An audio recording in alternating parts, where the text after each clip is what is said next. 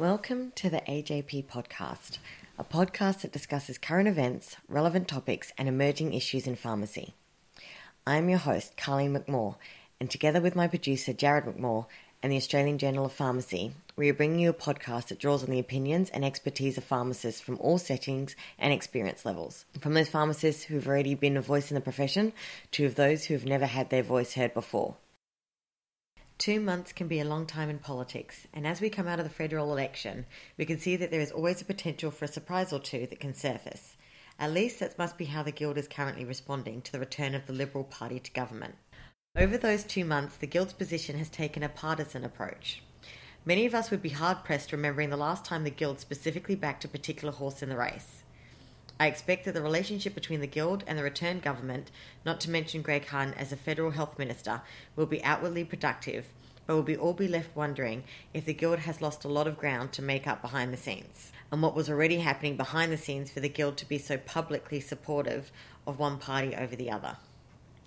We can probably look at the announcement of policies that seem to take the Guild by surprise, the involvement of the PSA in the Seventh Community Pharmacy Agreement seemed to stir up some discontentment from the Guild, despite everyone else in the industry seemingly aware of the Health Minister's position on this matter.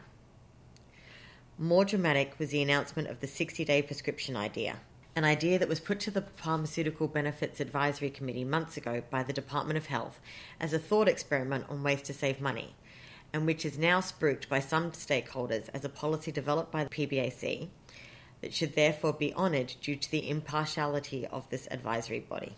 The Guild rightly criticised this policy. One point raised was that there was no consultation, a fact that should worry all stakeholder groups in all industries. If a government is willing to announce such a disruptive policy without ever discussing it with those affected, what else might they be willing to implement unilaterally?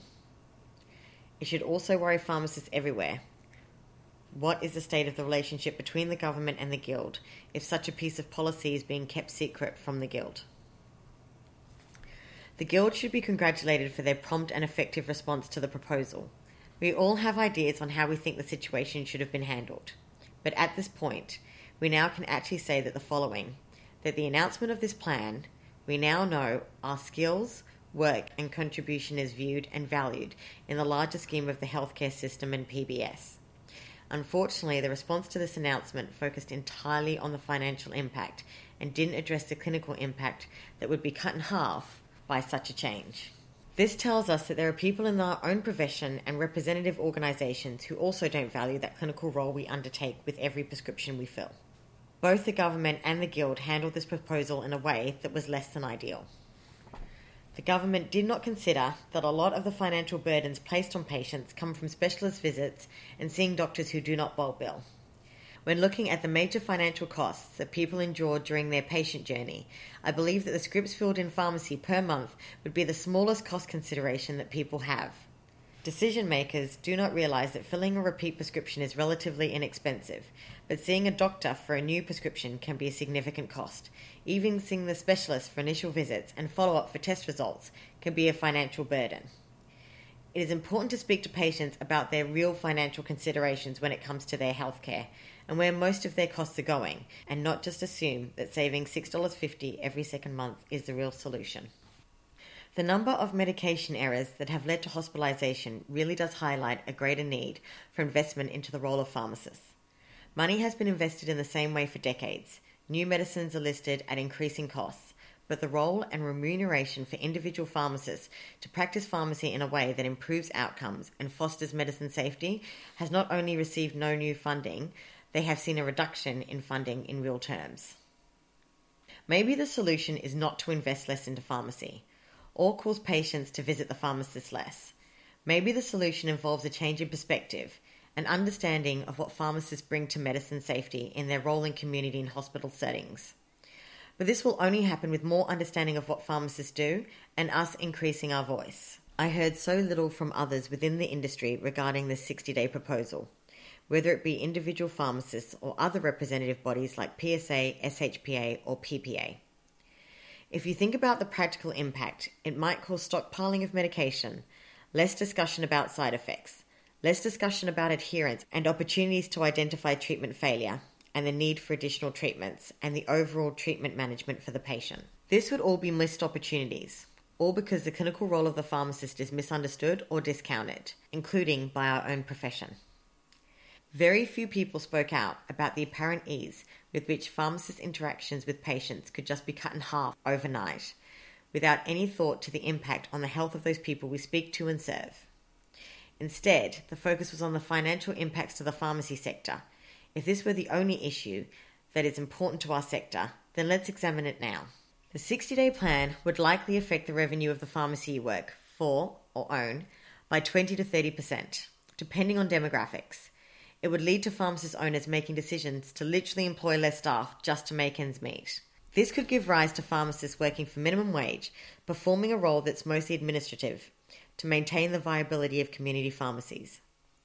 This would not help the key areas of medication errors, leading to increased hospitalisation, and it would also not help to reduce PBS spending on medications, though carefully considered interactions between pharmacists and their patients about the appropriateness of an early supply or change in dose or reducing the use of that critical anticoagulant. It is time for us to use our voices to discuss the role of the pharmacist.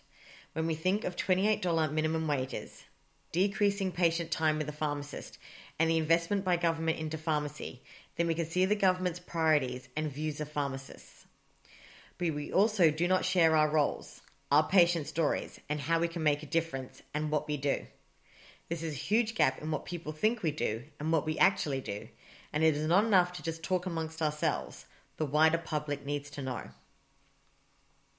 Our voices are important, our experiences are important, our roles are important, and we should not be quiet anymore. I worry for the next cost saving suggestion that gets reviewed on behalf of pharmacists for pharmacists and how it would affect our patients, our profession, and the wider healthcare goals and outcomes. I worry about the challenges caused by proposals made on behalf of pharmacy with the current views that are reflected in these discussions. And It is not time for everyone to be telling us what we should accept, what we do, and how much it is worth, and that we should take less investment into our profession. It is a time to be shouting who we are, what we do, how finances can be reinvested, and look at the changes that can be made from investment into our profession. This 60 day policy would have been a great disservice to patients and to pharmacists, and this does not reflect the views or practice of pharmacists worldwide. I would love to hear your patient stories, your role, your experiences, and the differences you are making in your community. Maybe by starting here, we can change some views, but we have to start somewhere. It is scary to think about what else might be being considered and the huge impacts this would have. Please reflect and please share your views. I would also ask how we have utilized the current opportunities available. How many medication reviews or non dispensing services have you done? How do you ensure you have meaningful conversations about medication safety with your patients you see every day, ensuring we are not absent from conversations our patients need to have with us about their medications? We have an important job to do to ensure that decision makers understand our role and how important it is.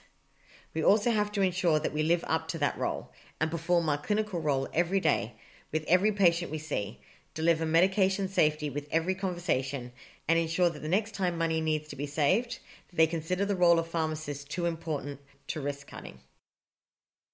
We hope you have enjoyed this episode of the AJP podcast. If you have any comments, questions, or suggestions about this episode, please visit the AJP forum at ajp.com.au and join the conversation. If you have any suggestions for future topics or would like to participate in the podcast, please send an email to ajppodcast at appco.com.au or follow us on Twitter at AJP Podcast.